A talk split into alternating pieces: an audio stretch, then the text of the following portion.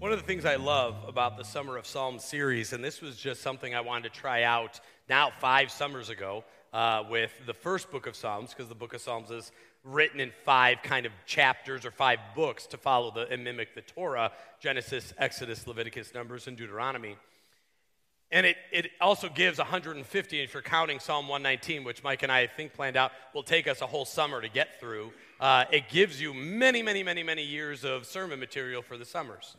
And it's also a great way to have guest preachers come in, resident preachers like we had James Kostlik over the years, to give them a psalm and say, go with it, follow the Spirit, and lead and preach. But what's been transforming for me, hopefully it's been for you, is every summer the Psalms literally meet me where I need it to be. I remember three years ago when my sister was dying of cancer in the Summer of Psalms journey, we had that everything. I mean, I don't think I cried that much in sermons ever up, up to that point because these Psalms meet us exactly where we need to be met. And that's the beautiful thing about Psalms. These songs, this poetry, this, the, the, these words are written from a heart, they're written from the heart of an artist or a group of artists. And if any, if you guys are at all musical, you understand that music evokes emotion, right? That we have we have uh, emotional responses to songs, right? And whether we know it or not, we we kind of we digest these songs, and, and some songs get us super excited about life, right? Some songs that when you hear it, you think, "Oh, I remember when I heard that song," or that song represents for you a, a time of life. How many of you remember the first song that you danced to at, at your wedding reception? If it's appropriate, yell out what, uh, what they were. Unforgettable. God gave me you. Oh, that's so cute. You and I. The Macarena? What? Yeah, you had the you and Lisa had the Macarena as your first one. That tracks. Good job. Yep, that's on brand. Uh, no, what was yours? Lisa, I'm going to ask you. I crossed my heart, right? Carrie my, we were I'll Be by Edwin McCain, one of his only hit. Uh, but yeah, any others? May I have this dance? And she's going to do whatever you say anyway, so that's great. So uh, that we can go back and think about all of those things, and it evokes emotions. I could give you a laundry list of songs that when I hear those, some I will instantly start crying, right? I, um, it is well with my soul, or peace like a river, uh, for a lot of us, right? That, that song brings up emotion. Um, Hero by Mariah Carey, right? For me, will always remind me of my mom. I cannot believe I'm going to start crying just bringing it up. That's a special song for me and my mom. But these psalms should do similar things. They should evoke emotion, and the emotion for the closing of this sermon series is one that we should all really dive into this week is thankfulness. It's a church word, right? It's giving giving thanks for things, having gratitude for things. But when I this is a psalm of thanksgiving, when I say thanksgiving, what comes to mind? If you're new, I ask questions and we interact a bit. I like to have fun with that. But when I say the word thanksgiving, what comes to mind? Turkey. Thank you. Got that out of the way? Family, okay? Others. Singing. That baby has a good one too. Crying out to God. Absolutely. I heard one over here. Stuffing, thank you. Okay, let's just insert all Thanksgiving holiday foods now. Football, okay, now we're devolving. All right, so the uh, understanding of Thanksgiving biblically is a recognition of to who we give thanks.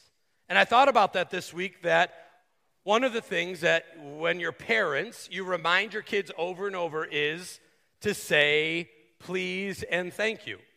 Because inevitably, sin gets into our kids and they just start to demand things, right?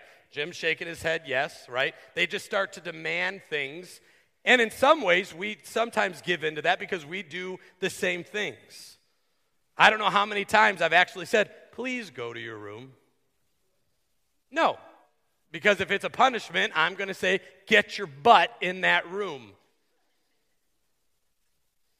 But this understanding of teaching our kids to be thankful is something that they learn by teaching, but they also learn by example. And that's really the heart of the sermon. I could be done, you know, in the next two minutes by saying our lives should be an example to the world of thankfulness. But I'm not going to preach for four weeks, so you're not that lucky. That is your life, if someone were to see your life, and this isn't the first time I've asked this question, but if someone were to see your life, do they see a life of, I'm going to use a different word, but it's a synonym, gratitude? Gratitude for many different things in your life. And what the psalmist starts off with today is gratitude for interceding when life got really hard. So let's go to Psalm 116, starting with verse 1. I love the Lord because he has heard my voice and my pleas for mercy, because he inclined his ear to me. Therefore, I call on him as long as I live. The snares of death encompass me, the pangs of Sheol laid hold on me. I suffer, I suffered distress and anguish. Then I called on the name of the Lord. Oh Lord, I pray, deliver my soul. Let's keep going. Gracious is the Lord, and righteous our God's mercy. Our God is merciful. The Lord preserves the simple. When I was brought low, he saved me. Return, O soul, to your rest, for the Lord has dealt bountifully with you. For you have delivered my soul from death, my eyes from tears, my feet from stumbling. I will walk before the Lord in the land of the living. Let's stop there, Hannah. Go back. So it's very personal. And you can tell when someone is earnest about their thanks, right? There's just something about saying thank you in different ways or with a different spirit or with different tonality that means something different. To me, as a parent, and I'm sure a lot of you, a, a non asked thanks from your kids is wonderful right? When you have to remind your kids, you know, what do you say? Thank you. It means a little different than unprovoked, your kid comes up and says, you know what, thanks for that, or thank you because of this. But one of the things that we have to recognize in the beginning of this psalm is that this is almost sounds like a transactional relationship. That if God does this, I will thank him. But that's not how we should look at it, ever. That's how the world wants you to think of it, because the, the, world wants you to believe that God is a genie in the bottle. Aladdin had to ask Genie for his wishes, it wasn't assumed. That's not how God is. The creator, sustainer, sovereign God does not move just because you ask him to. He promises things. He foretells of things that we will go through in life. That before you were born, Jesus said, I will be with you always to the very end of the age. And he says it to you. And it's not, I'll be with you always to the very end of the age. If you go to church every Sunday, if you, if you jump into senior high youth, if you're a female, if you fill out the lighthouse position, then I will be with you. God's not transactional in the way we believe. God is faithful, and our life should be just that faithful and thankful, living lives of gratitude. But it cuts and it's hard, especially when things get hard, when life gets rough, when life gets tragic, when life feels impossible. Friend, God is still faithful. He is still planning to deliver you. He is still planning to heal your wounds. He's still planning to pick you up when you stumble. He's still planning to dry your eyes that have been mournful and tearful for however long. He's still planning to do that. Yet our thankfulness gets somewhat cut up or non existent when it's not done when we want it done. But our demands on God's time has nothing to do with his faithfulness. His faithfulness will stay forever and ever. And when you get up there, when we get to heaven and we're face to face, I think I can guarantee the fact that you're not going to ask God, Where were you when I was having marriage issues? Where were you when I was preparing to go into surgery? Where were you when I was in the lowest of my low? Where were you when I was in the pit? Because if I was God, now that's never going to happen, and this is just a, a sermon illustration, I'd probably just step back and just let you see heaven. Because, friend, that's God's end game for you. God plays the long game eh, to us all the time. How do I know? Because we're sinners and we need it. We need someone that's going to be patient with us. Think about the patience that Carrie's going to need for the next rest of her life after this week. You know, that I have to learn to use different voices. And not like Muppets, don't make it weird, but I have to use different tonalities so we, we don't run into this again. But I won't be able to talk for seven days. Now, some of you are like, that's an answer to prayer. My wife doesn't feel that way 100%. But understand that there's going to be patience that needs to be extended on both ends. I was creating, I bought an app that's talk or text to talk, so my, my phone can talk for you. And I said some of this to you last week. I had to stop and check my heart because the first 15 things I recorded was grounding my boys. Joey, go to your room. Teddy, go to your room. Empty the. Di- I had to stop and go, no, I do love my kids. And so I made sure we had our nighttime prayer in there. I told, I have them, I love you. I'll do it with some funny voice. But there's going to be patience. So, one of the things that I think we have to tie into a life of gratefulness and a life of gratitude and thanksgiving is patience. That when we are impatient, our recognition of God's faithfulness goes way down, hits rock bottom, really. That when we aren't patient with each other, when we're not patient with God, and we do that, we kind of look at God and go, hey, I'm here. Why aren't you doing anything? Much like when our kids do it to us, there's a bigger plan at play, a, big, a plan that they, our kids don't always understand. It's the same for us and God. There are times we don't get the perspective right away. We don't get the answer as to why I have this ailment, or why did I go through this season, or why I'm still in the pit. I have yet to be lifted out. All of that attacks our life of being thankful, of saying thank you, of showing a life of gratitude. But the theme of deliverance now comes in because this is one of the ways this psalm shows us why we should be thankful, how we should be thankful. So let's continue. I believed even when I spoke, I am greatly afflicted. And I said in my alarm, All mankind are liars. What shall I render to the Lord for all of his benefits to me? I will lift up the cup of salvation and call on the name of the Lord. I will pay my vows to the Lord in the presence of his people. Precious in the sight of the Lord is the death of his saints. O Lord, I am your servant. I am your servant, your son, the son of your maidservant. You have loosed my bonds. I will offer to you a sacrifice of thanksgiving and call on the name of the Lord.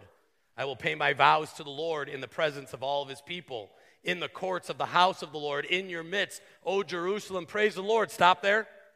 This is huge. I am your servant, the son of your maidservant. You have loosened my bonds, right? So that means I'm no longer chained to whatever sin or, or situation I find myself as I'm calling out. And what I love this, you've loosened it, now what? Because that's one of the biggest frustrations I have pastorally, that you probably have spiritually, is that when we are delivered and we say thank you, for some of us, we just fall right back into it the next week.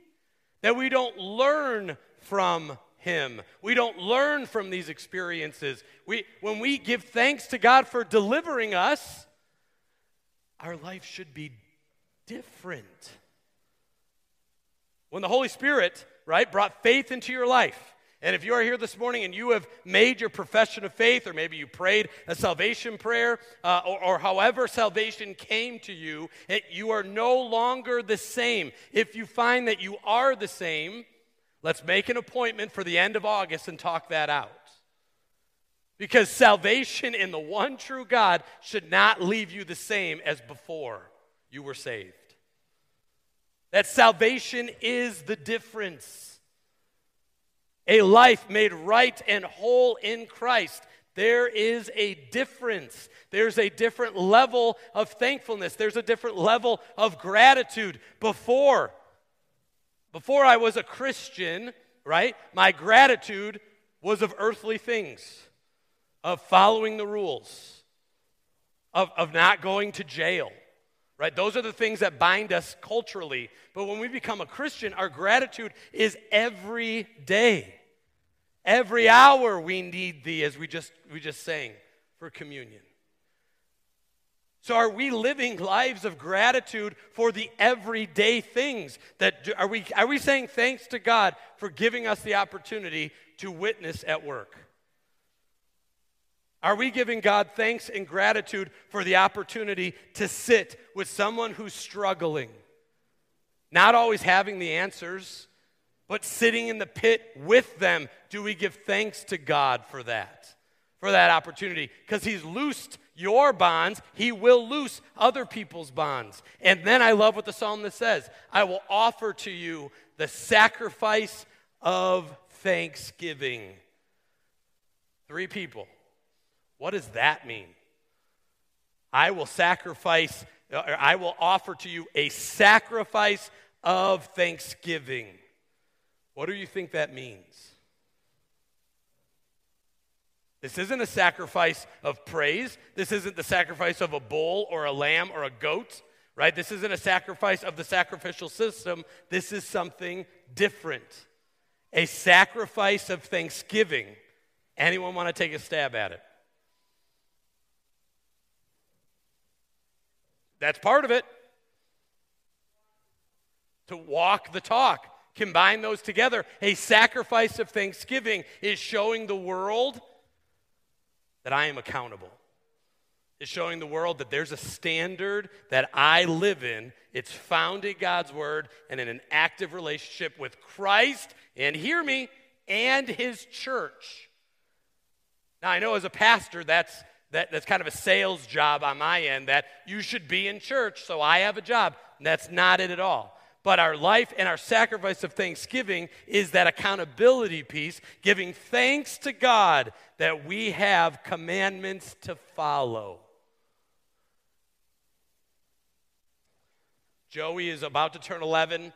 Teddy's about to turn 9. Jack's about to turn 7. And I have yet to hear from them Take notes, Joey. God, er, or no, don't ever call me that. Dad, thank you for punishing me. Thank you for setting me straight. Now, I know I wasn't like that as a kid. I bet you weren't like that as a kid. And if you were like that as a kid, you were weird.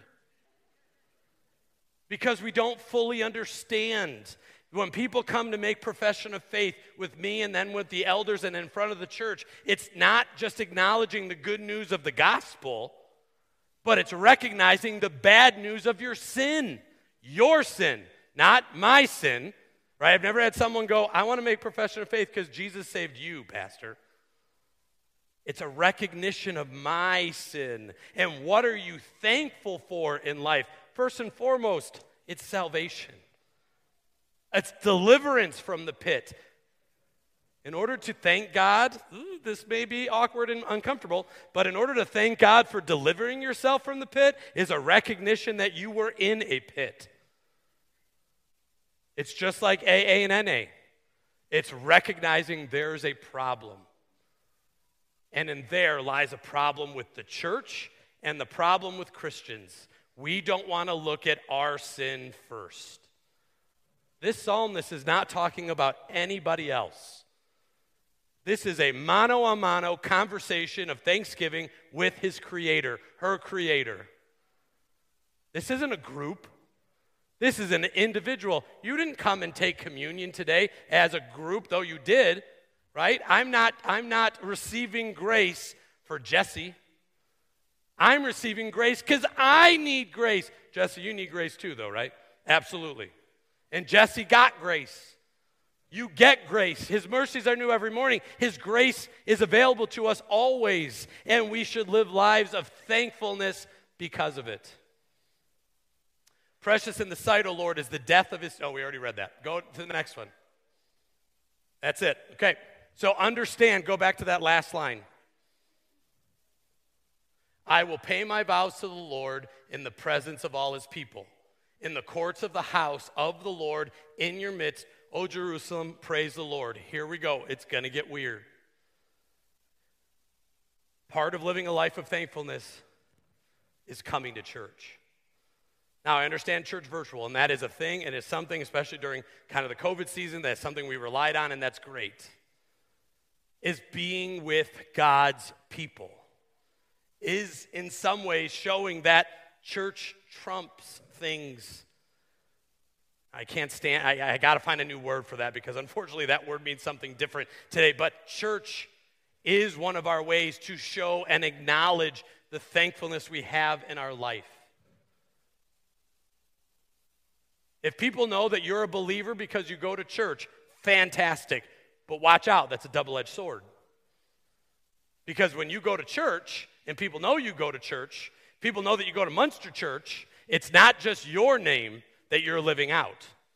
It's the person sitting to your right, sitting to your left. So, as much as it's individualized, it's also corporate. That we are the church because it's our way of saying thank you to God for the sacrifice of Jesus Christ and the salvation made available to me, to my wife, to my kids, to the covenant family. Because, friends, there are people out in the world that are not a part of that. And we don't dangle it like a carrot, we don't judge it. We don't say, mm, we don't need those kind of people here. The minute you do that, you're not thankful because you're putting conditions on God's faithfulness. It's not our place. It will never be our place. It's our place to live a life of thankfulness before the presence of all his people. And the precious, precious is in the sight of the Lord is the death of his saints. O Lord, I am your servant. I am your servant, the son of your, ma- of your maidservant. You have loosened my bonds. I will offer to you the, th- the sacrifice of thanksgiving and call on your name. When's the last time you've called on the name of the Lord and you walked out being in God's presence? Then I will pay my vow to the Lord in the presence of all his people, in the courts of the house of praise of the Lord. In your midst, O Jerusalem, praise the Lord. I live a life of thankfulness in my quiet time, in that intimate time with me and God. I live out a life of thankfulness for my wife and for my children. I live a life of thankfulness for my inner circle, my people that I trust. I live a life of thankfulness for my elders and my deacons and my council.